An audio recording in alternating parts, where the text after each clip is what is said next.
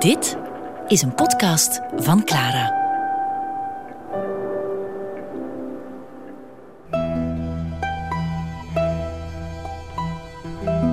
Venetia met Serge Simonaar.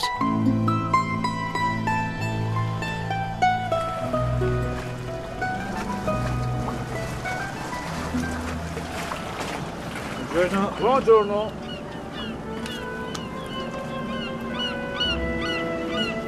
Eigenlijk had Gustav von Aschenbach in Dood in Venetië gelijk. Over land met de trein in Venetië arriveren, dat is een beetje als het paleis langs de achterdeur betreden. Je moet met de boot vanuit volle zee Venetië bereiken. Al heeft de nachttrein ook wel zijn charme, dat heb ik ook een paar keer gedaan.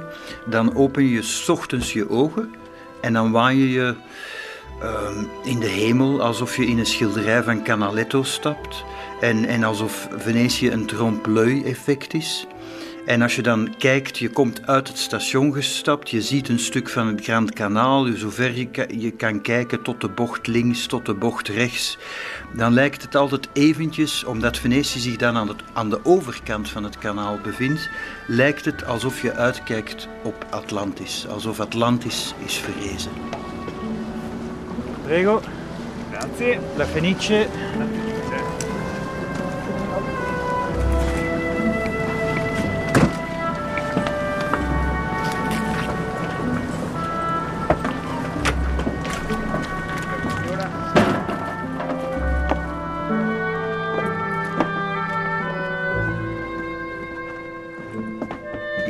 Notas teruggevonden van toen ik, ik denk, acht, negen jaar oud was. Dus ik herinner het mij niet. Ik heb het teruggelezen in die notas.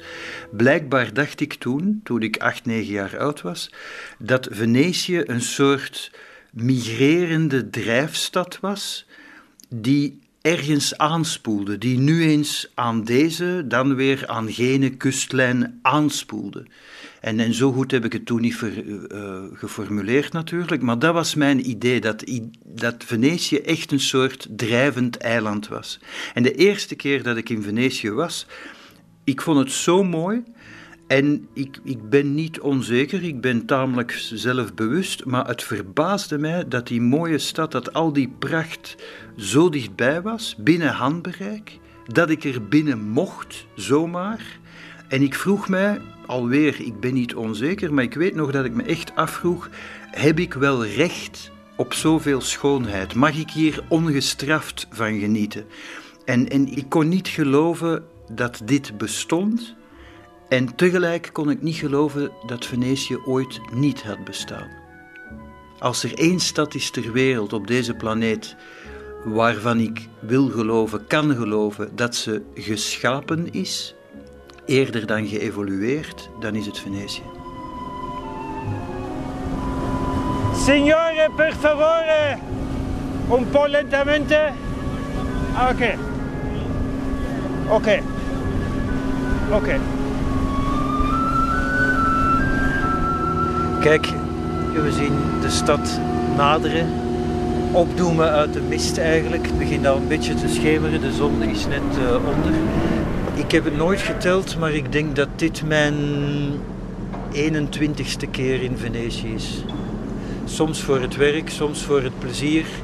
Ik ben daar ook heel schaamteloos eh, opportunistisch in. Al- Als ik interviews moet doen, ehm, dan zorg ik altijd bijvoorbeeld als een artiest op tournee is en ze zeggen mij waar wil je hij of zij, hem of haar interviewen, dan kies ik altijd Venetië als ze daar een concert bijvoorbeeld. Ik herinner mij in het, in het, trouwens in het eh, Palazzo Mocinico. Palazzo Mocinigo, waar Lord Byron een aantal jaar heeft gewoond. Ehm, was een paar jaar geleden moest ik Cecilia Bartoli interviewen. En die deed daar een showcase, een mini privé optreden voor 13 mensen, waaronder haar moeder. Ehm, zes of zeven of acht aria's ehm, in een palazzo waar ook nog, zoals de Engelsen zo mooi zeggen, sommige kamers, sommige gedeelten in their own juice zijn, in hun eigen nat, die nooit gerestaureerd zijn. Als je daar bijvoorbeeld onder de Piano Nobile in het Palazzo Mocinico, want er zijn er eigenlijk drie, maar dit is het echte, want de, dat is ook typisch, je ziet dan zo uh, Byron-fanaten zwijmelen bij het verkeerde palazzo. Omdat er drie zijn die alle drie Mocenico en dan staan ze daar en hier heeft Lord Byron en uit dat raam is, is hij gesprongen in het Canal Grande en dat, dat is dan het foute gebouw. Ehm, maar het echte gebouw is nooit gerestaureerd. Dus als je daar bijvoorbeeld de benedenverdieping, niet de Piano Nobile waar de mensen woonden, maar laat ons zeggen de parkeergarage voor de gondels, want vergeet niet, vroeger had elke adellijke familie uh, permanent vier of vijf gondeliers in dienst. Dus daar werden vijf gondels geparkeerd. En dat is nooit gerestaureerd. En ik, ik heb daar dus nog, en ik weet dat het een beetje klef en melig en nerdy is, maar ik vind dat soort details heel belangrijk in mijn leven. Echt de muur nog aanraken, het marmer uh, waar Byron zijn hand heeft gehouden als hij uitstapte. En nog op een houten bankje gaan zitten uit eind 18e eeuw, wat er dus ook was in 1812 toen Byron er woonde. Um, en als je daar dan rondloopt, zeker s'avonds, want na dat uh, concert, dat mini-optreden van Cecilio Bartoli, ben ik nog tot twee uur s'nachts blijven hangen. En dan waai je je echt in de 18e eeuw. Dan is de stad ook stil, de vaporetti zijn gestopt, uh, er is geen verkeer meer, de toeristen zijn weg. En dan, dan waan je je echt in 1760 of 1812 en daar doe je het voor. Ik, ik, ik probeer elke gram moderniteit in Venetië echt ten alle tijden te ontvluchten. Luister, luister. Ik weet niet of je het gehoord hebt, het is nu, het begint te schemeren. Het is nu zeven uur, het is winter, het is donker. En normaal hoor je soms voor de toeristen, voor de foute toeristen, uh, hele slecht zingende gondoliers, de grootste clichés, O Solo Mio, wat, wat niet eens een Venetiaans lied is, maar een Napolitaans. Um, maar nu hoorde je even een echte mooie sopraan die, die een stukje zong. En Venetië, ik word Venetië nooit beu om een aantal redenen. Om te beginnen om weg te gaan van alle lelijkheid in de moderne wereld, in, in onze moderne stad, waar het patrimonium en, en vergeef mij de taal naar de kloten is geholpen uh, sinds de Tweede Wereldoorlog door allerlei uh, figuren uit de immobiliënwereld en waar bijna alle Art Nouveau, Art Deco, Belle Époque tegen de grond is gegooid. Hier te komen in een wereld waar bijna letterlijk elke steen dateert tussen 900 en 1880, laat ons zeggen. De meest moderne gebouwen zijn van 1880. Um, dat is al fantastisch. Om te beginnen heb je hier ook een stilte die je nergens anders vindt. Een soort sereniteit die je nergens anders vindt. En dan heb, dan heb ik het natuurlijk niet over het Venetië van juli en augustus. Je moet dan komen in november of in januari met de mist, met de kilte. Um, een tijd dat, dat de andere toeristen zeggen van we gaan liever naar de Malediven. Wel, dan kom ik naar Venetië.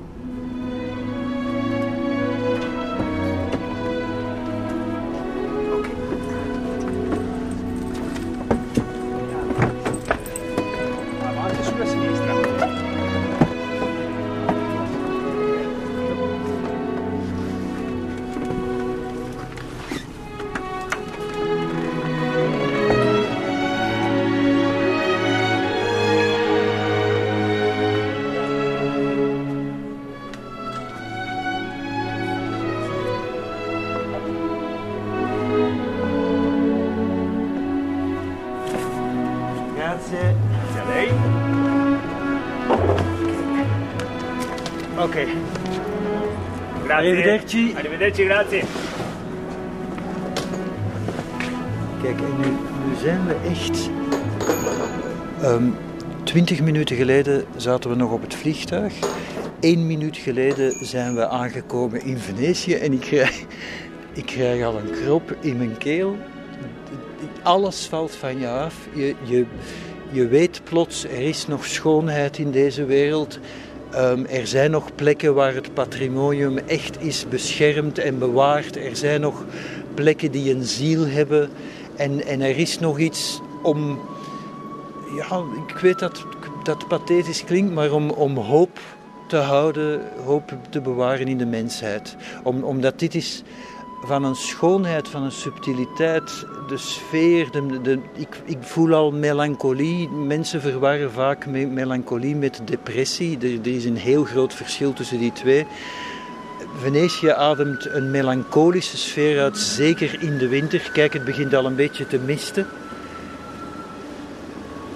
En het fantastische daaraan is dat alles wat bij ons te fel is, te snel, te hard, te luid, te bruut, te lomp, te vulgair, daar is hier bijna niks van te merken. En dat is zo fantastisch. Je, je komt thuis en het is echt thuiskomen in een soort verfijning, een soort hoger niveau. Een, een, je, je ziet waartoe de mensheid op zijn beste momenten in staat is.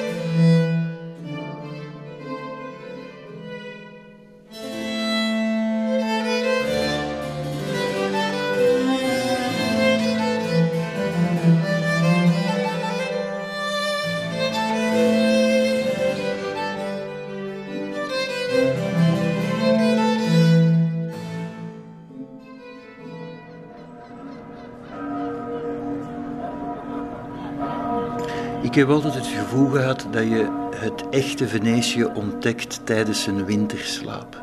Als mist en nevel en koude en aqua alta, uh, het, het zelfgekozen isolement van Venetië nog vergroten. En, en Venetië straalt ook een soort grandeur uit, die een wat ik, wat ik sympathieke grootheidswaan zou noemen. Je, je hebt echt een neiging als je in Venetië rondloopt, en ik hoop dat ik niet de enige ben, om je een soort grandezza aan te meten. Uh, om iets hoofser te lopen dan noodzakelijk is. Uh, om uh, chevalier voor je naam te zetten. um, het, de, de stad dwingt je tot meeleven en, en deelnemen aan de grandeur. En het heeft niks te maken met rijkdom of, of de, de grandeur van de palazzi. Ik bedoel, ik zou veel liever pauper zijn in Venetië dan koning in Laken. Geloof me.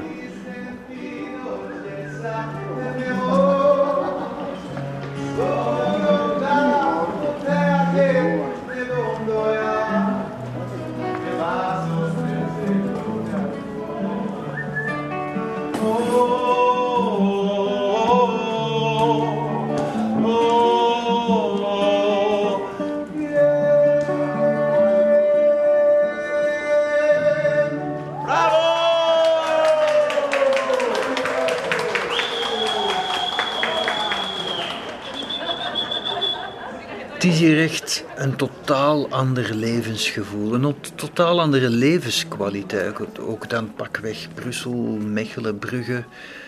Um, ik heb ook gemerkt dat je na één week hier, één keer zat ik hier vier weken, maar zelfs na vijf dagen Venetië moet je terugwennen aan de auto's thuis. Het is echt levensgevaarlijk. En hoe is het voor, voor mensen die hier wonen, altijd in dat verleden leven, werken, wonen, je verplaatsen over water, letterlijk altijd op wandelafstand van je werk? Wie kan dat nog zeggen in onze moderne Vlaamse steden?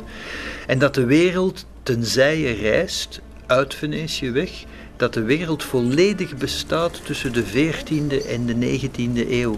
En dat je bijvoorbeeld nooit je laatste trein kan missen of je laatste bus, want altijd is alles op wandelafstand.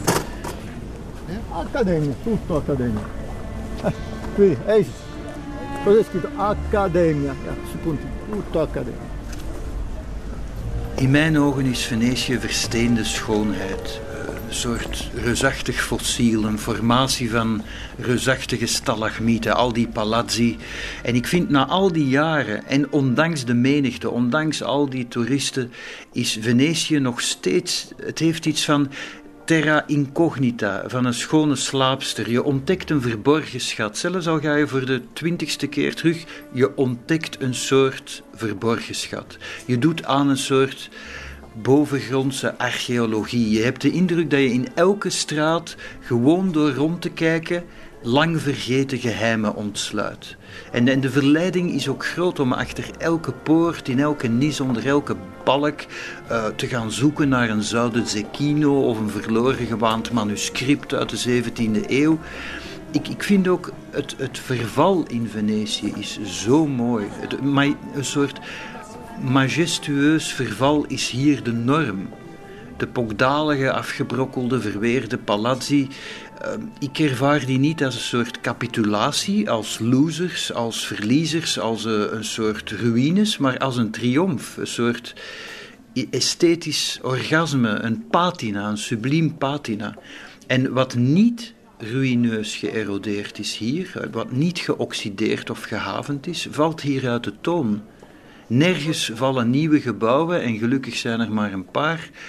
Dat zijn echt uh, puisten op een, op een prachtig gelaat. En alleen door onveranderd te blijven, gaat Venetië tegen onze koortsige tijdgeest in. Geen twee huizen zijn hier identiek en toch is Venetië een harmonieus geheel. En nergens anders sluiten verleden en heden zo naadloos op elkaar aan. Nergens anders is de geschiedenis ook zo tastbaar. Ik heb altijd het gevoel dat achter een gordijn om de hoek wachten uh, courtisanes en dogen en Marco Polo en, die schim in, in dat steegje daar was dat Casanova niet. Uh, ik heb altijd dat gevoel en ik wil dat ook blijven hebben. En als Leonardo da Vinci, en ik weet het, Leonardo da Vinci was geen bewoner van Venetië, maar hij is er wel geweest. Als Da Vinci nu zou verreizen bijvoorbeeld en nu Venetië zou bezoeken, zou hij vrijwel alles herkennen. Ook dat heb je nergens anders, in geen enkele andere stad. Alweer.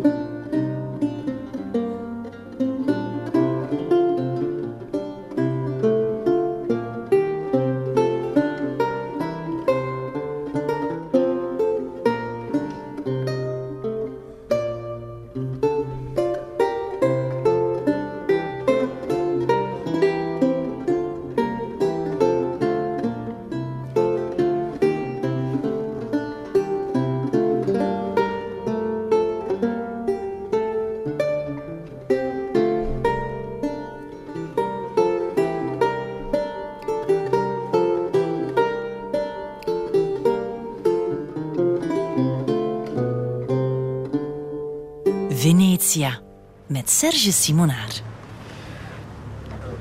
We zitten nu op het terras van het Griti Palace Hotel, waar heel veel beroemdheden hebben gelogeerd, van Ernest Hemingway tot Claudia Cardinale, eh, Sofia Loren, noem maar op. We zitten dus aan het Gran Canale met het zicht op een stuk of dertig van de 800 palazzi. En ik moet eigenlijk beginnen met te zeggen, ook al klinkt het een beetje hoogdravend en, en dramatisch, dank u Attila de Hun. Want zonder Attila de Hun zouden we hier niet zitten. Zonder Attila de Hun en zijn hunnen, zijn, zijn militairen, zijn veroveraars, zijn uh, misdadigers, agressoren, zouden we hier niet zitten. Want zonder hem zouden de stichters van Venetië, die voor hem zijn gevlucht, niet hier en niet op deze manier, in ongeveer 400 na Christus, Venetië hebben opgericht. Venetië is eigenlijk de enige stad ter wereld die opzettelijk en noodgedwongen op een onmogelijke en ongeschikte locatie is gesticht, namelijk op moerasland. Nu, wat mij daar ook aan fascineert, aan de stichters van Venetië en aan het idee om uitgerekend hier een stad te stichten, is het krankzinnige idee dat niet alleen er ooit iemand als eerste op het idee is gekomen om palen in de modder te slaan, boomstammen in de modder te heien, niet één, maar ook het idee van eens kijken wat er gebeurt als we er zo duizend naast elkaar inslaan. Eens kijken of die een huis, het gewicht van een huis kunnen dragen. Of eens kijken wat er gebeurt als we er een miljoen, letterlijk een miljoen in heien. Of dat het gewicht van een kerk of een kathedraal of een palazzo, ducale, kan houden. Dat, ik denk dat dat wellicht een van de grootste en eerste stadsexperimenten was met vallen en opstaan. En nu kan je zeggen, ja, de piramiden waren eerder en de Grieken waren eerder en de Romeinen en zo.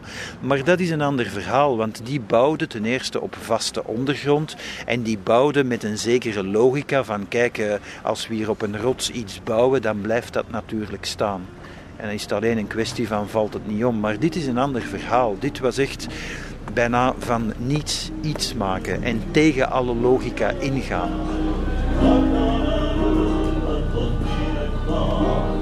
Gondola.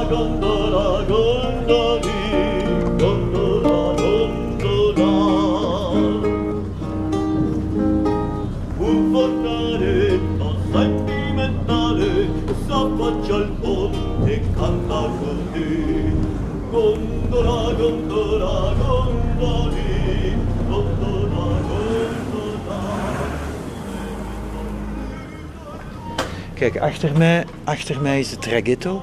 Traghetto is eigenlijk een soort uh, oversteekplaats waar je met één gondel, waar je met 20, 30 mensen in kan, rechtstaand wordt overgezet, een soort overzetboot, maar dan een overzetgondel, wordt overgezet op het Gran Kanaal.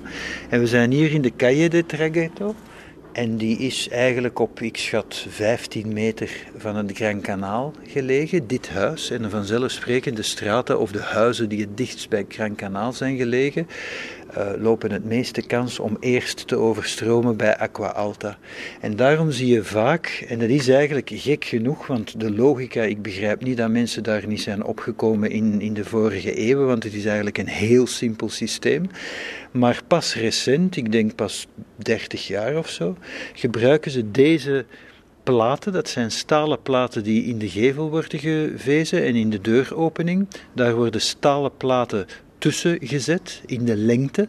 Die worden luchtdicht gezogen, zodat er geen water tussen kan. En je ziet ook aan deze gevel dat in het verleden het water, ik schat een meter, een meter en tien boven het niveau van de grond is gekomen. Maar dat is heel zelden. Meestal is het maar 40, 50, 60 centimeter. En die platen weerhouden dus het water om binnen te komen um, in de huizen. Want ik ken een paar winkeliers hier die echt vroeger 30, 40 keer per jaar hun gelijkvloers uh, moesten opkuisen. En vergis je niet, je zou kunnen denken van ja, water dat stroomt binnen en een paar dagen later stroomt dat terug buiten.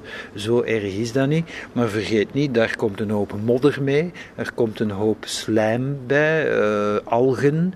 Die algen tasten ook alles aan. Er is één boekenwinkel trouwens, ik vrees dat hij nu gesloten is maar een boekenwinkel die alle boeken tentoonstelt in een oude defecte gondel en in een aantal badkuipen. Omdat die boekhandelaar weet dat zijn winkel x aantal keer per jaar uh, overstroomt. En dat hij zich daardoor verdedigt door zijn boeken tentoon te stellen in badkuipen als een soort preventieve actie.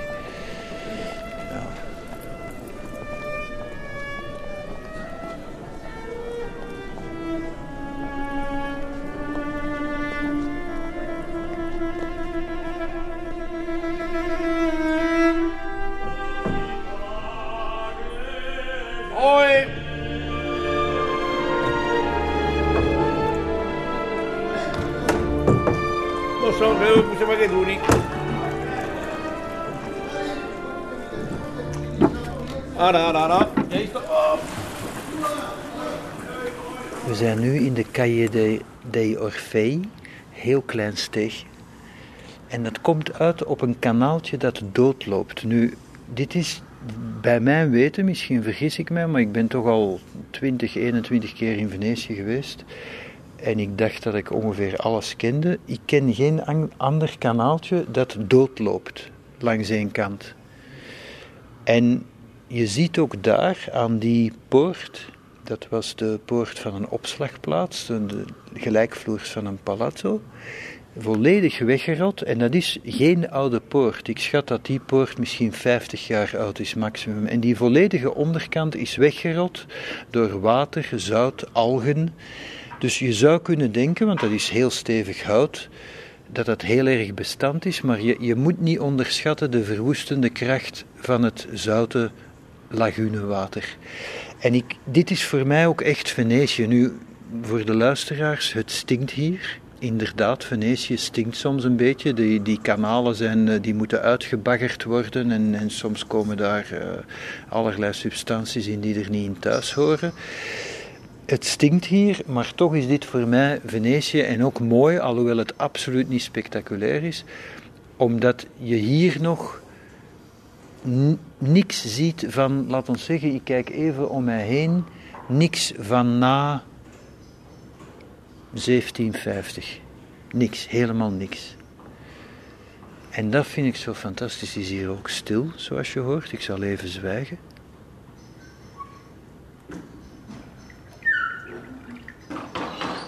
Nu deed een meneer op de piano nobile net de luiken dicht, die waarschijnlijk dacht, was, wat uh, staan die loesje mensen daar te doen. Maar je hoort hier dus niks. En je ziet hier ook alweer, kijk, deze trappen die lossen op in het water, omdat het waterpeil zo gestegen is. Normaal zijn daar nog drie trappen onder, die je nu niet kan zien, omdat ze onder water zijn, omdat in vergelijking met 200 jaar geleden het waterpeil een meter is gestegen. Dat zijn wetenschappelijke cijfers trouwens. In in vergelijking met twee eeuwen geleden is het waterpeil een meter gestegen. Je, je moet daar echt eens goed bij stilstaan, want ik hoor altijd mensen zeggen, ik heb daar al gesprekken over gehad met Belgen en Nederlanders, die dan zo de neiging hebben om smalend te zeggen van ach, de opwarming van de aarde en dat valt allemaal wel mee en zo'n vaart zal het niet lopen. Maar stel je maar eens voor in gedachten onze Belgische kust met het zeewater dat permanent 1 meter hoger ligt, dan kan je, ik denk, de helft van onze badsteden meteen ontruimen. Vergeet ook niet dat die badsteden, ik zeg maar iets, de Haan, Wenduinen, zelfs Knokken, dat is ook niet vlak, dat is niet horizontaal. Die dalen wat als ze naar het binnenland gaan, dus uh, begin maar hè, te ontruimen.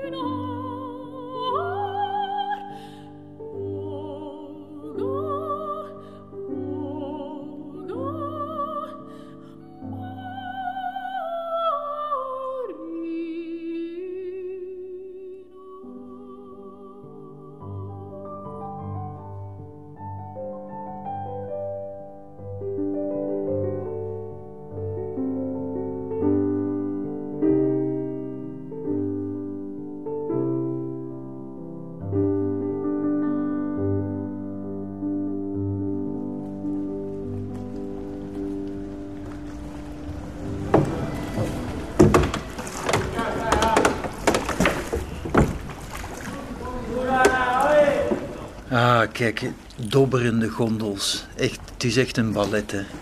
Eh, ik weet nog dat Oscar Wilde, die zei, hoe zei het nu weer, hij associeerde zwarte gondels met doodskisten, wat natuurlijk een voor de hand liggende associatie is. Ik, ik denk dat hij iets zei als varen in een gondel is, in Venetië is als door de riolen varen in een doodskist, zoiets.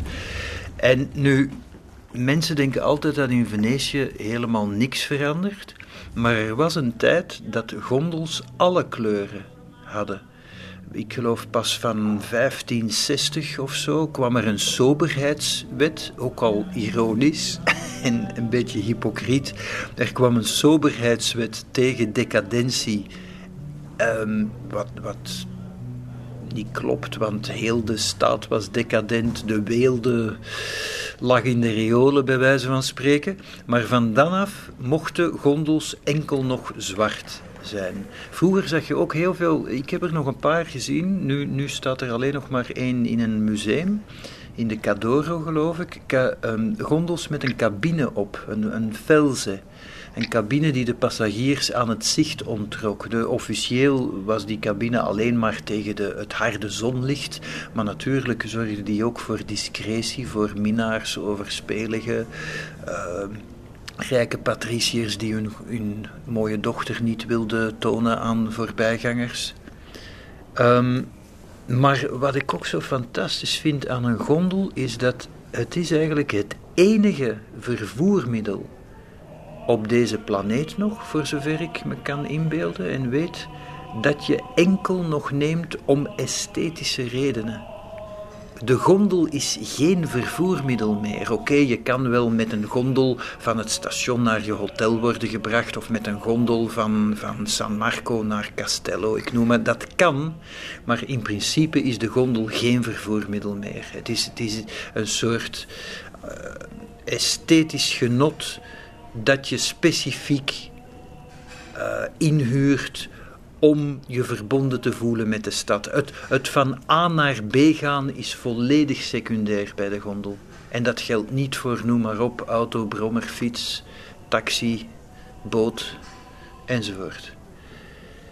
Ook zo'n zintuigelijk genot is swinters, ik heb het nog maar één keer mogen meemaken, swinters het plezier van ochtends als eerste in een gondel het laagje ijs stuk te varen op sommige stille, mistige kanaaltjes. Het gekraak van de ijsnoden. Ik zal dat nooit vergeten, dat was zalig, echt.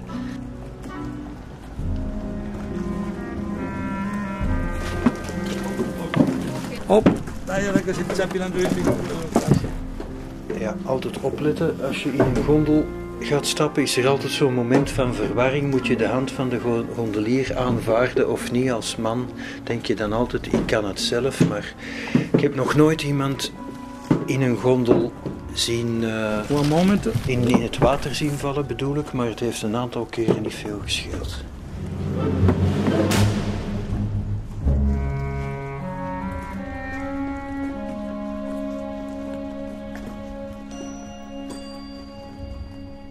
Me now don't like Venice. You know this? This is Venice. All uh, art and romanticism. This is uh, Venice. Ja, hij, hij is eigenlijk niet zo dol op werken in Venetië, zegt hij, omdat hij er langzaam maar zeker artritis van krijgt. Is it terrible? This uh, for now, you have a cortisone. Hij, laat, kijk, hij liet net zijn handen zien, ze staan helemaal krom. Hij moet cortisone nemen. Crazy, crazy. Cortisone, crazy, crazy cortisone. Flavor, everything. This is a life of Venice. You live in the water. Oe is a klaxon. After is a people, you talking. You say keep right, keep left, blah, blah, stop it, waiting. Ik heb me laten vertellen dat er nu nog 400 gondeliers zijn, 420 zoiets.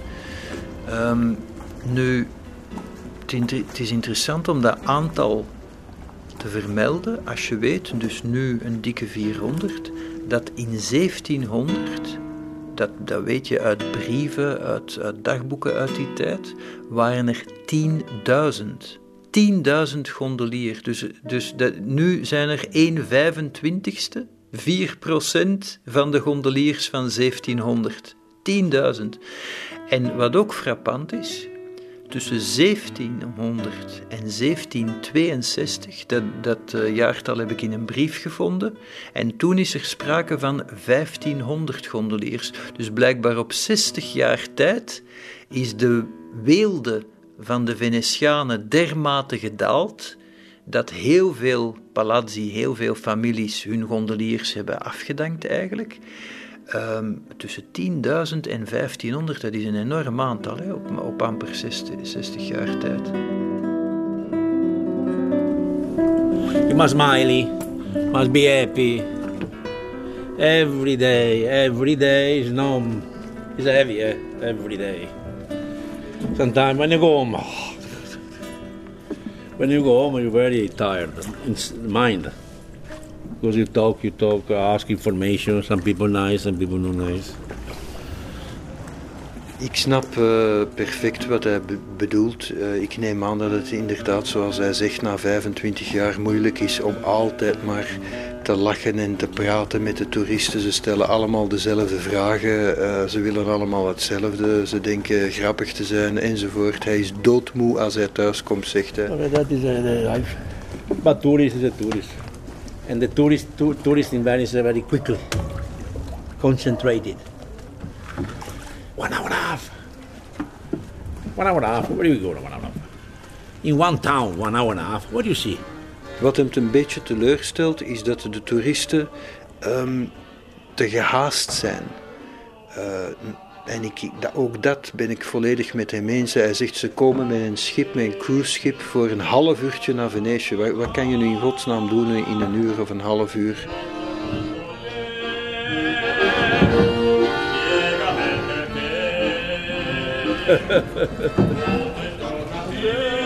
Hoi!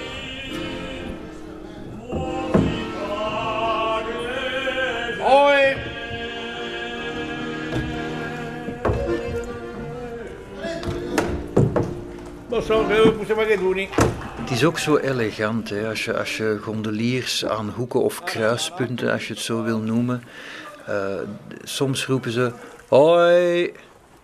En zeker s'avonds. Het, het is eigenlijk heel monotoon. Het is nooit zangerig. Het is nooit hoi of zoiets. Het is altijd hoi. Maar dat weer kaatst dan tussen die. Het is zoveel eleganter dan, dan een, uh, een, klakson bij ons. Uh, de, de, en de stad is stil genoeg op, opdat het hoorbaar is. Ook al is het een gondelier die het op 500 meter zes hoeken om, dan nog hoor je dat, die echo ervan. Dat is zo'n genot. Dura, dura! Giovane, dura! Sei zo, maar het is echt een. Ik kan eigenlijk geen enkel ander gilde in onze tijd nog noemen dat zo'n. Oh, bijna een geheime orde is. Een, een zeer gesloten, om de rondje.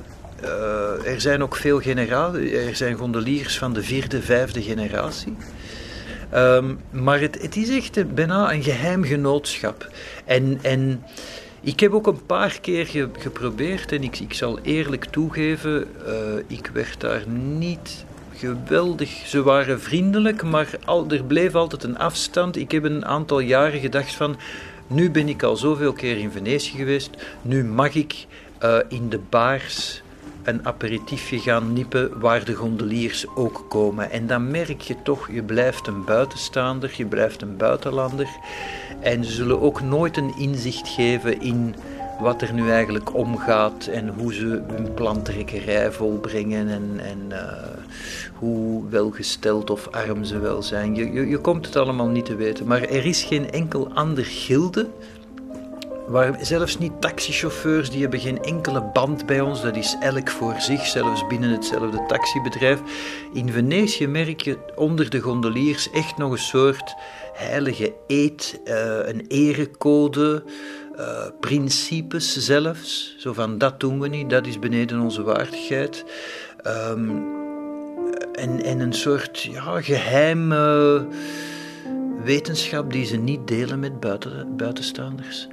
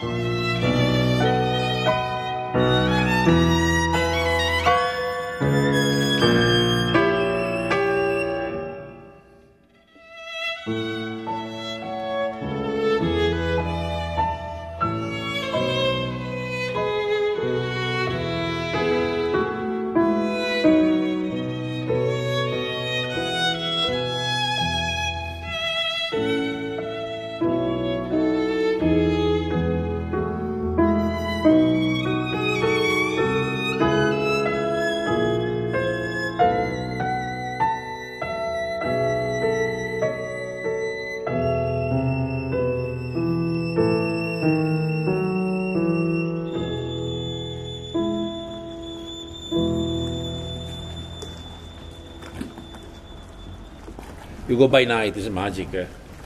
You go by gondola and then you see nothing. But the feeling inside uh, is different. You go walking by night, and nobody. You feeling Republic, uh, 17th, 16th century, all the magic, uh, like uh, spice, like that you feel. Me, I feel, I don't know other people, but uh, this is Venice. Yeah, the spies by night, you see something secret. With the China, it's, a, it's, a, it's a, like a castle, Venice. Is a big castle, big, big castle. Hoi! Hoi, hoi. Hiermee ben ik het volledig eens. Hij zegt dat het s'nachts heerlijk is in een gondel, magisch, alsof je een, een spion bent. En hij, fluistert het en ik, begrijp het perfect. S'nachts in een gondel in Venetië, de gondel maakt al geen lawaai, Venetië is stil. Uh, het voelt aan, zegt hij, als een groot kasteel waarin je alleen rondloopt, door de gangen dwaalt. Uh,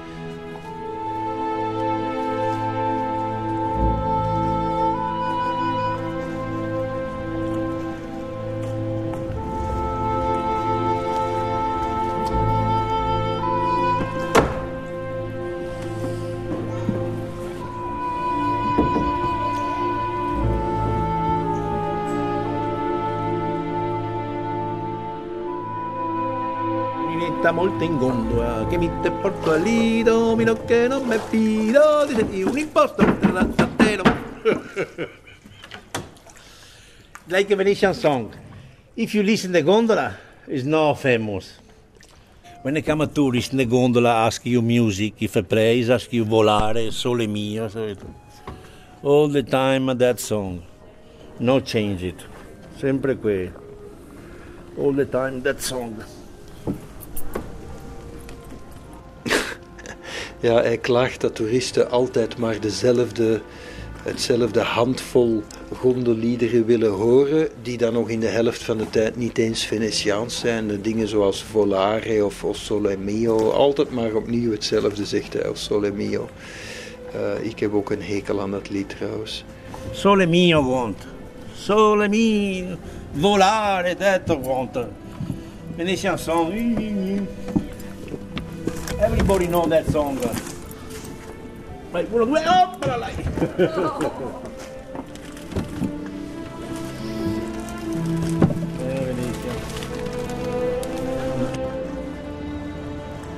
Zie je dat, uh, dat buisje aan zijn nek? De... Ik ga even vragen wat dat is. My, my daughter.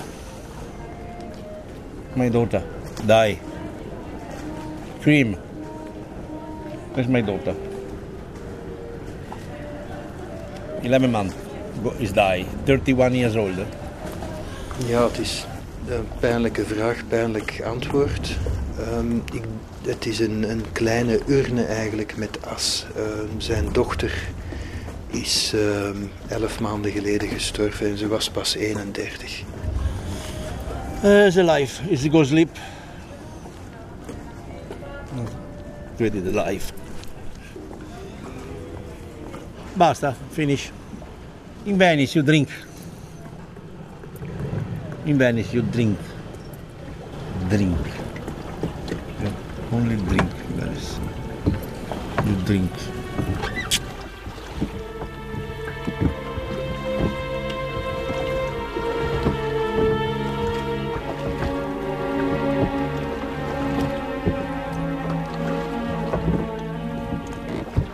Begrijp me niet verkeerd. Ik wil zeker niet doen alsof de doorsnee Venetiaan een alcoholicus is. Absoluut niet. Maar je mag niet vergeten, hier wordt genipt van vroeg tot laat. Het maakt niet uit, want alles gaat toch te voet. Je hoeft nooit achter je stuur te kruipen en in het verkeer te gaan. Ik ken verschillende mensen die, die hier werken als, ik zeg maar iets, advocaat of boekhouder en die hun afspraken altijd maken in de baars. Altijd uh, sociale contacten onderhouden op, op hun weg naar hun werk, op weg naar huis, stoppen in ettelijke barretjes, een glaasje drinken. Uh, ik ken voorbeelden van, van mensen die 30, 35 uh, kleine glaasjes nippen per dag. Uh, gewoon omdat ze weten dat ze naar niks kunnen kijken. Ik bedoel, één keer om de vijf jaar valt er wel eens een dronken Venetiaan in een kanaal, maar erger wordt het hier nooit. Dus het, het maakt eigenlijk ook niet, niet uit. Je moet nooit blazen hier, om het zo te zeggen. En gondeliers trouwens, gondeliers zijn de enige die nog in een doodskist met de gondel naar San Michele worden vervoerd. De enige die dat mogen. Dus stel dat morgen, ik zeg maar iets, Barack Obama of iemand die geweldig beroemd is, of de premier van Italië, om te even de burgemeester van Venetië, die mag niet met een gondel met de doodskist naar San Michele vervoerd worden. Enkel gondeliers. En wat ook zo mooi is, ik heb het één keer gezien, eind jaren tachtig denk ik, echt al lang geleden. Wat zo mooi is, die gondel met de doodskist waarin de overleden gondelier, stopt dan even aan het atelier waar hij werkte of aan de stopplaats waar hij altijd uh, pauzeerde. Het is zo prachtig. Ik, ik, heb het één keer gezien en toen was het ook nog mist. Dus dat zijn zo van die beelden. Ik wou dat ik het op film had en tegelijkertijd wou ik dat ik, ben ik blij dat ik het niet op film heb. Om, om het niet te verknoeien, om het, om niet te verzadigen. Maar ik, ik zal het nooit vergeten.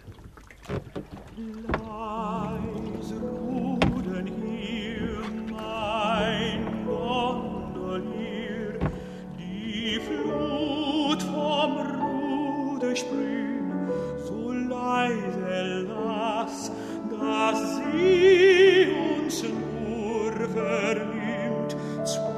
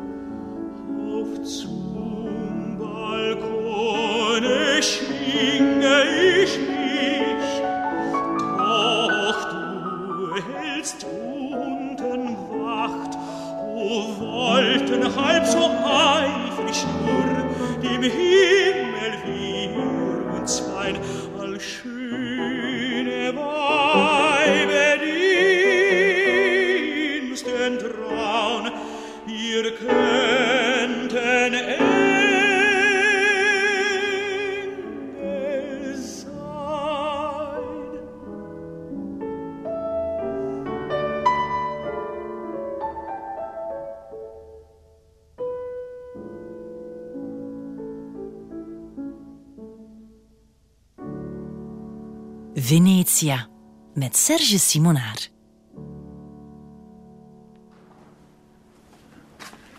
We zijn nu in de Corte Barbarigo. En hier staat nog een van de zeldzame waterputten van Venetië.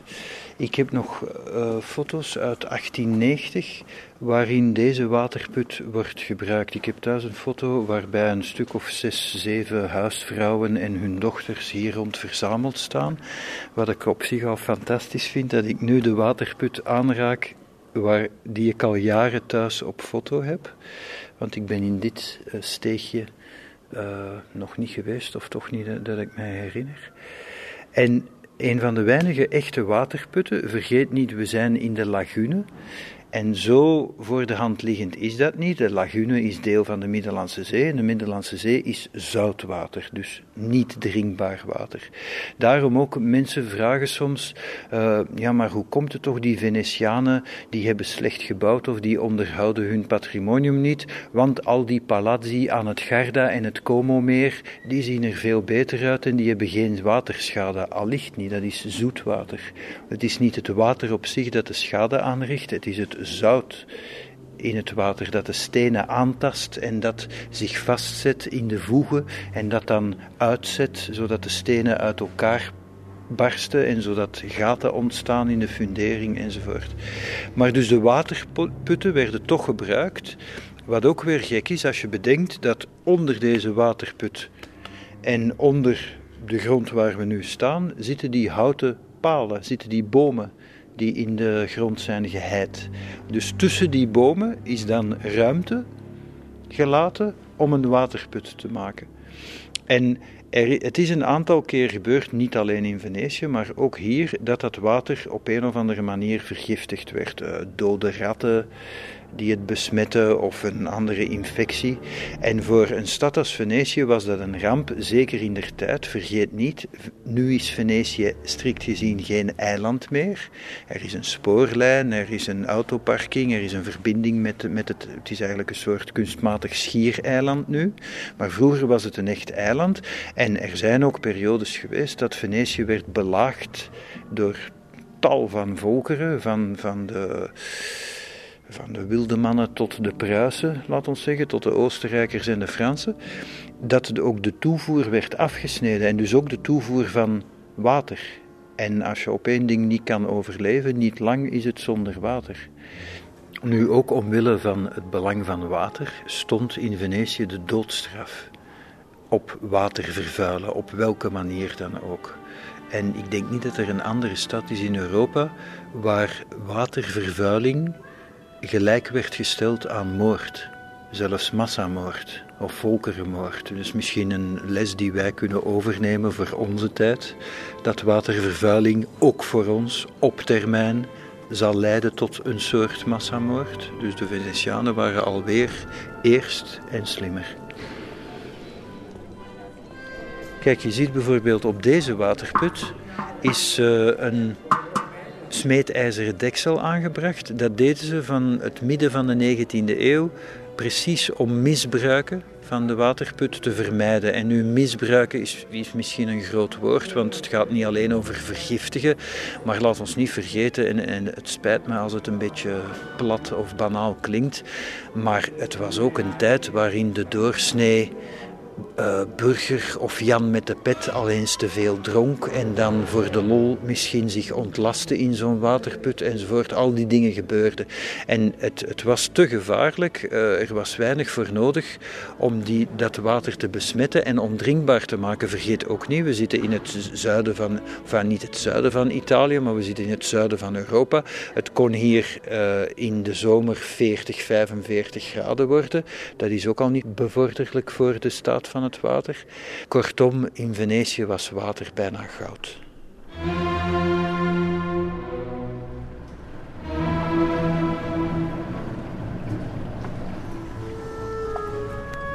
Er is een, eh, een mooie mythe over de mm, Rio della Maravegge. Als je het letterlijk vertaalt zou je kunnen zeggen het kanaal der wonderen dat hier verder begint. Kijk, links van die brug. Maar ik heb niet kunnen ontdekken of het nu een, een mythe is die is verzonnen door een schrijver of een mythe die al eeuwen meegaat onder de bevolking. Maar ik vind het een mooi, mooi verhaal. Het is een tikje melig, maar in Venetië, uh, in poëtische context, mag dat wel. Ergens aan de Rio della Maravegge, en daar begint het al, ergens, dus u moet al zoeken waar, aan het kanaal der wonderen, daar moet je het kanaal oversteken met een bootje om ergens tussen drie straatjes in een toegang te vinden die een poort is van een betoverde tuin. En in die tuin zou heel het jaar door geurige jasmijn bloeien en tuberosa. En volgens de Venetianen zou dat de poort tot het paradijs zijn. Maar wie door die poort gaat, kan nooit meer terugkeren, wil het verhaal. En de Venetianen zijn de weg vergeten. En er staat niks over het kanaal geschreven in het boek der wonderen.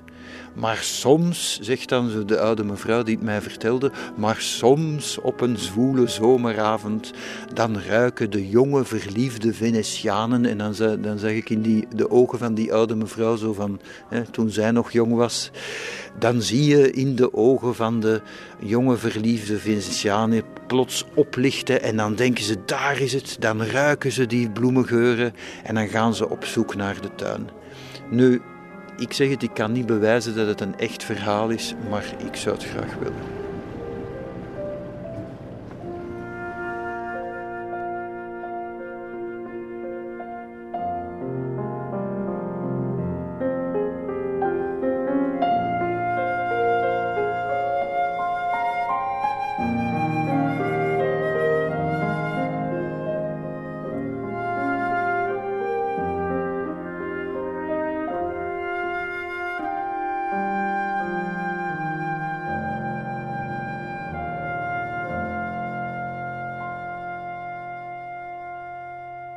Ik heb een boek over Venetië uit 1894. En daar staat op bladzijde 95: The terrific earthquake of January 25th, 1348, 1348, which, en ik citeer, swallowed up the waters of the Canalezzo dus het Grand Kanaal, as by miracle. For a fortnight it remained dry and the flow was interrupted. Vrij vertaald, in 1348 was er een aardbeving, er was een scheur in de aardkorst. En door die scheur werd het water uit het Grand Kanaal, dat moet je je proberen voorstellen, weggezogen. Stel je voor, het water van de Schelde aan Antwerpen wordt weggezogen. En de bedding ligt droog. En drie weken lang, bijna drie weken lang, bleef de bedding kurkdroog van het Grand Canal. Dat moet ongelooflijk zijn geweest. En ik vraag me toen trouwens ook af wat ze toen gevonden hebben, want daar moeten uh, juwelen in zijn teruggevonden, zwaarden, noem maar op.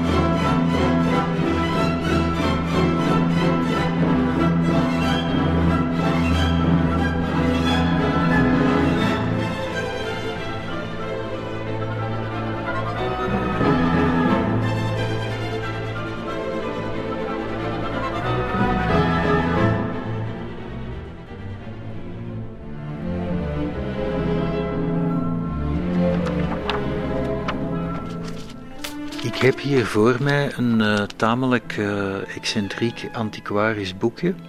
Het is een uitgave uit 1919 van uh, de Venetiaanse epigrammen van Johann Wolfgang von Goethe. Goethe is natuurlijk in Venetië geweest, maar in de Venetianische epigrammen, 1790, gaan slechts een paar lijnen over Venetië. De rest gaat over reizen, dingen waar hij aan een hekel heeft, Europese politiek, een liefde die hij afwees. En daarom, om die laatste reden, en dat is ook het verhaal van miljoenen bezoekers aan Venetië, de liefde die hem afwees, daarom kwam hij naar Venetië en daarom woonde hij hier een tijd somber, vol heimwee, in onvrede met de wereld. Dat is ook typisch. Iedereen praat altijd over geliefden die naar Venetië komen, maar mensen vergeten altijd dat ook heel veel afgewezen geliefden of eenzaten uh, wordt enorm onderschat hoeveel eenzaten en vrijgezellen en allesbehalve vrij, vrolijke vrijgezellen in Venetië rondlopen. Dat valt mij altijd op als wij in Florian zitten of op een pleintje of zoiets. Je moet daar eens goed op letten. Um, zo van die Jozef Brodsky-achtige mannen van middelbare leeftijd, uh, soms met een baard, met een sigaartje, met een uh, Panama-hoed op. Dat, dat is echt een bepaald type. Peter van Straten zou er een mooie cartoon van kunnen maken.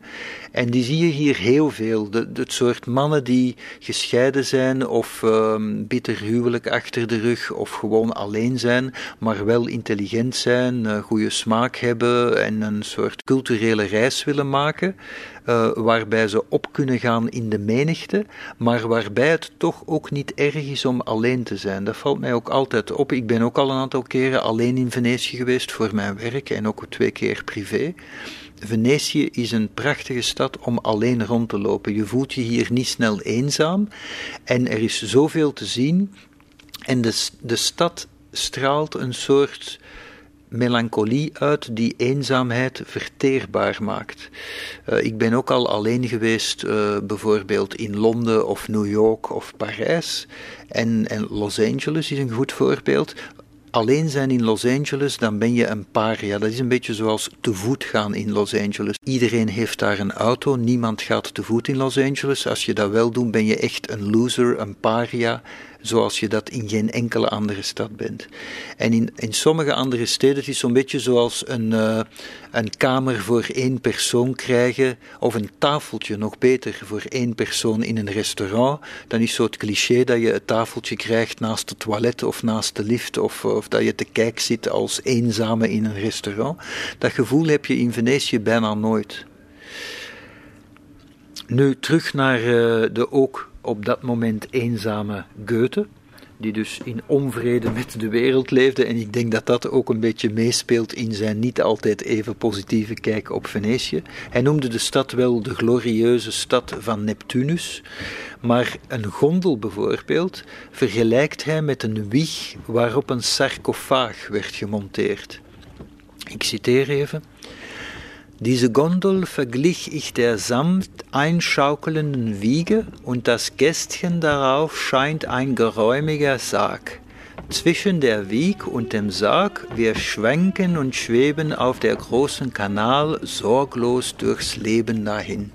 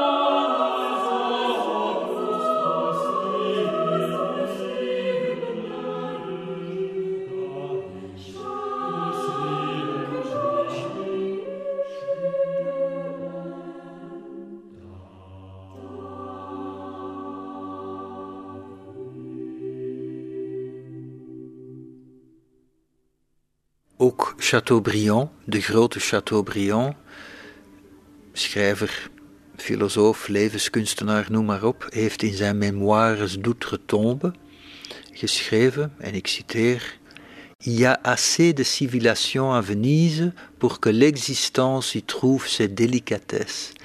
La séduction du ciel empêche d'avoir besoin de plus de dignité humaine. Une vertu attractive s'exhale de ces vestiges de grandeur, de ces traces des arts dont on est environné. Les débris d'une ancienne société qui produisit de telles choses en vous donnant un dégoût pour une société nouvelle, ne vous laisse aucun désir d'avenir. Venetië biedt genoeg beschaving, je hebt eigenlijk niet meer nodig. Het is zo'n beetje een echo van, ik vergeet wie het zei, was het Cicero of Vergilius die zei, als je een tuin en een bibliotheek hebt, dan heb je alles wat je nodig hebt in het leven. En dit is er eigenlijk een variant op. Venetië biedt genoeg beschaving voor heel je leven, voor heel deze plan planeet. En eigenlijk is het ook een beetje een aanklacht tegen de vooruitgang, wat grappig is, want Memoire d'Outre-Tombe dateert van 1833, dus toen al zag uh, Chateaubriand weinig graten in de zogenaamde vooruitgang. Hein, du dégoût pour une société nouvelle, ne vous laisse aucun désir d'avenir. De vooruitgang in de toekomst hoeft eigenlijk voor hem niet. Hij heeft genoeg aan het tijdloze Venetië. Ich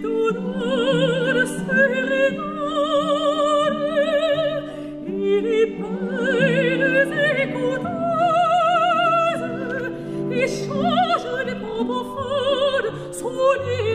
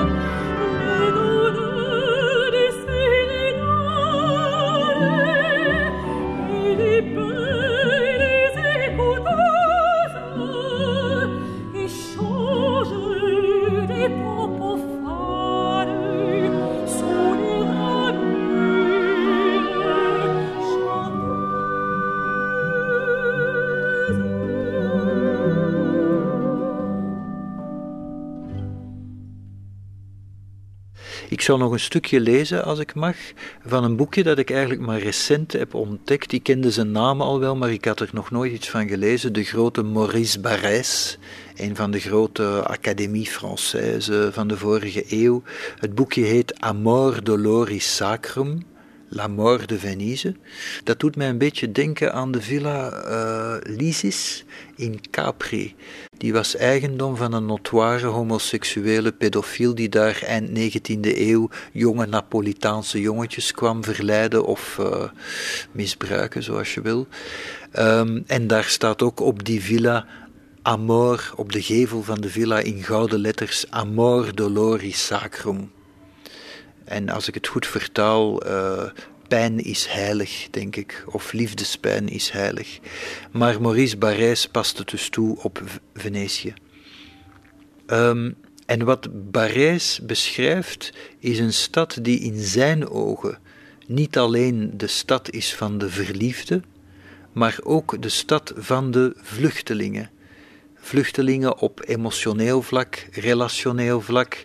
Vluchtelingen ook voor wat hij beschrijft, en ik ben het daar volledig mee eens, een soort mal de vivre. Je kan het melancholie noemen, maar dan melancholie omwille van de tijdgeest. Mensen die zich niet goed thuis voelen in dit tijdvak, in de moderne tijd.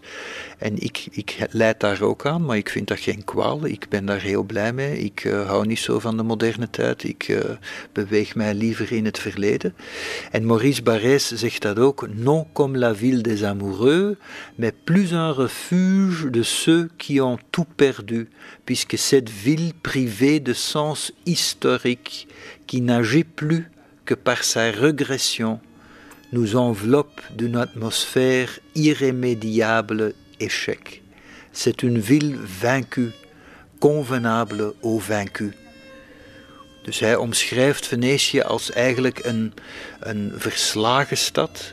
Een stad die in zekere zin heeft gefaald, omdat ze op een bepaald moment heeft afgehaakt en niet meer haar glorie van weleer, eigenlijk een, een andere manier om te zeggen vergane glorie. En daarom voelen mensen in, die in hun eigen leven vergane glorie hebben zich daar zo thuis. Bună giornata și auguri, signore! Și bună fortuna la vita! La Veneția!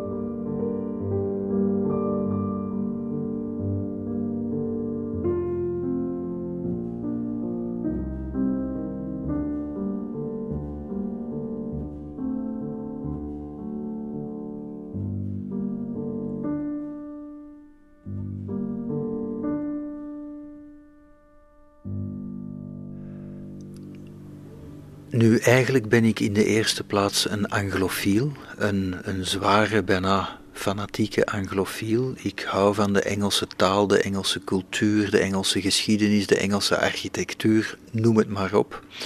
En het is een grote troost voor mij dat heel wat van mijn favoriete Engelse schrijvers ook Venetië prachtig vonden. Ik vind dat dingen moeten kloppen in het leven en ik heb altijd problemen, dat is al een aantal keer gebeurd in mijn leven het is zo'n beetje als, stel je hebt twee vrienden en die willen niet naar, naar jouw verjaardagsfeest komen. Het zijn alle twee heel goede vrienden van jou, maar als je de ene uitnodigt, wil de andere niet komen, want die twee goede vrienden van jou kunnen elkaar niet uitstaan. Dan klopt er poëtisch iets niet twee goede vrienden van jou moeten ook met elkaar bevriend zijn, of anders onder, ontbreekt er een schakel. En daarom ben ik ook blij dat mijn favoriete Engelse schrijvers ook een bijzondere band hadden met Venetië. Ik heb een paar antiquarische boekjes hierbij. Een mooi uit 1905 van Arthur Simmond, een nu bijna vergeten Engelse excentrieke schrijver. Um, die schrijft in zijn Extracts from the Journal of Henry Luxullian in 1905 over Venetië, en ik citeer: I must sink into this delicious Venice where forgetfulness is easier than anywhere in the world. It's all a sort of immense rest, literally a dream, for there is sleep all over Venice. But does the exquisiteness of Venice drive people mad? There are two madhouses on the water. Does poison come out of this too perfect beauty? I came to Venice for peace but find a subtle terror growing out of its waters. Vrij vertaald, hij associeert Venetië, delicious Venice, met vergetelheid, zeer juist, um, met meer vergetelheid dan om het even waar in de wereld, met een immense rest, literally a dream, een immense rest, een soort eeuwige slaap, een droom, want de hele stad slaapt. Sleeping Beauty, Venice. Maar hij associeert Venetië ook met een soort verval en decadentie die tot krankzinnigheid leidt. En wat hij zegt klopt, there are two madhouses on the water. Op dat moment, 1905, waren er nog twee krankzinnige gestichten op eilandjes in Venetië. San Clemente, onder andere. En hij besluit, I came to Venice for peace but find a subtle terror growing out of its waters. En dat is dan weer een link, en dat vraag ik mij altijd af. Thomas Mann in Tood en Venedig schrijft ook zo over het onderhuids sinistere van Venetië. En als je dan weet, Arthur Simmond is totaal vergeten, maar ik heb dat boekje gelezen, 1905, en die schrijft bijna exact hetzelfde als Thomas Mann in 1911, zes jaar later, in zijn boek schrijft. Dus heeft hij Arthur Simmond gelezen? Ik denk het wel.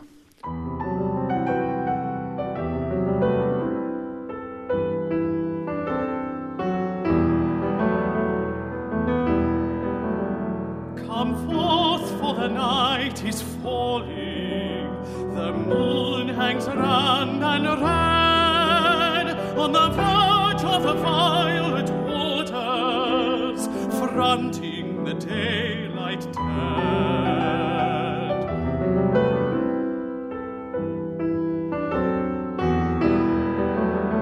Come forth the liquid spaces of sea and sky are one,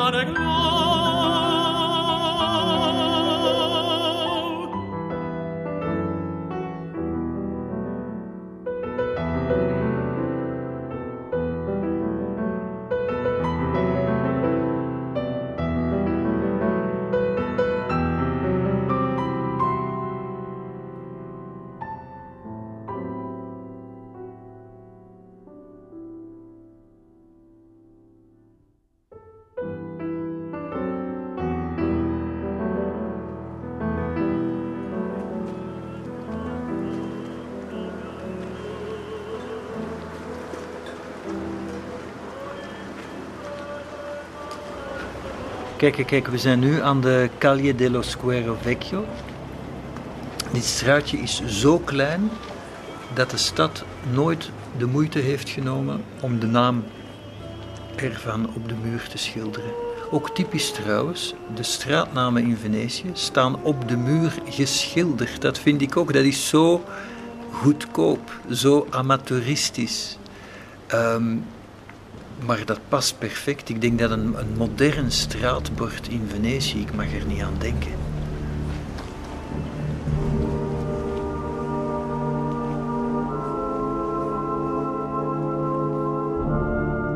Venetië is sowieso een zintuiglijke stad, maar een gevolg van het feit dat er geen verkeer is, geen autoverkeer, is natuurlijk ook dat je de stad ruikt. Je moet daar echt eens bij stilstaan. Wij ruiken nooit onze stad. Bij ons ruik je uitlaatgassen en vervuiling. In Venetië ruik je echt nog de stad. Je ruikt de kanalen, je, je ruikt de groenten, je, je ruikt ook het afval af en toe. Je ruikt de steen, je ruikt e- echt, en ik, ik overdrijf niet, je ruikt echt de stenen. Ook omdat veel van die stenen zijn ook vochtig, dus je ruikt ook mos. Al dat soort subtiele geuren die de stad eigen zijn, vind je in onze moderne steden niet meer terug, omdat de vervuiling ze overwoekert.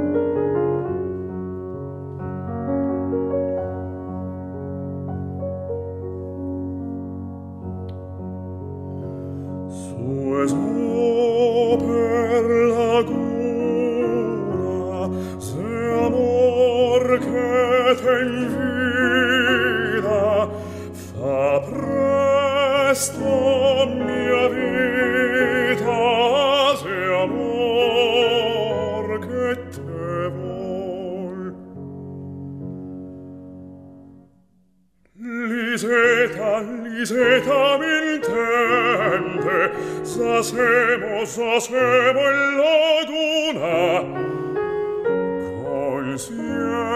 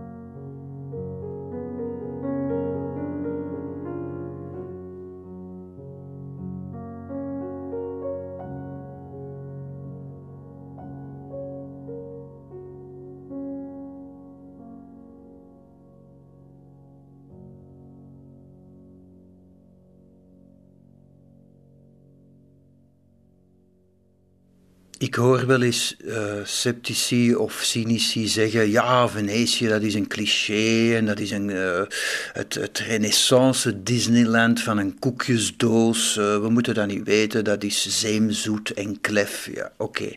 Venetië is een cliché, toegegeven. Maar de Matthäuspassie is tot op zekere hoogte ook een cliché. Eine kleine nachtmuziek is is een cliché. En, en sinds de film Death in Venice, prachtige film trouwens, is Maler's Adagietto alomtegenwoordig. Zullen we dat dan ook maar allemaal afschaffen? Want dat zijn allemaal clichés. Ik vind het is niet omdat gladde opportunisten een kunstwerk kapen, of omdat simpele zielen niet verder kijken of verder luisteren dan de eerste laag, dat er iets mis is met dat kunstwerk. Ik vind dat massaproductie en massatoerisme niets afdoen aan de uniciteit en de waarde van Venetië. Ehm, wie, wie van Venetië enkel het cliché ziet, is volgens mij verwondering verleerd en vindt ongetwijfeld ook een, ehm, een ontluikende kersenbloesem verdacht eh, en elk oprecht gevoel een vals sentiment. Ik herinner me dat de vader van een Amerikaanse vriendin van mij in de jaren 90, die had van Venetië enkel onthouden, en ik citeer, dat het stonk. Dat was ook dat was een hele rijke, eh, nogal coole, pragmatische advocaat. Venetië stinkt, dat had hij onthouden. Nu, zulke mensen leven misschien in hetzelfde land als ik, maar wel op een andere planeet. Ik, ik weiger om blasé te worden en niet meer van Venetië of van een zonsondergang te genieten, omdat een zonsondergang al op een ziljoen postkaarten werd afgebeeld. Zie ook Venetië, ook een ziljoen postkaarten. Als je al niet over Venetië mag zwermen, waarover dan wel? Ik vind dat Venetië, naar mijn gevoel, de laatste plek ter wereld is om koel en afstandelijk en rationeel over te denken.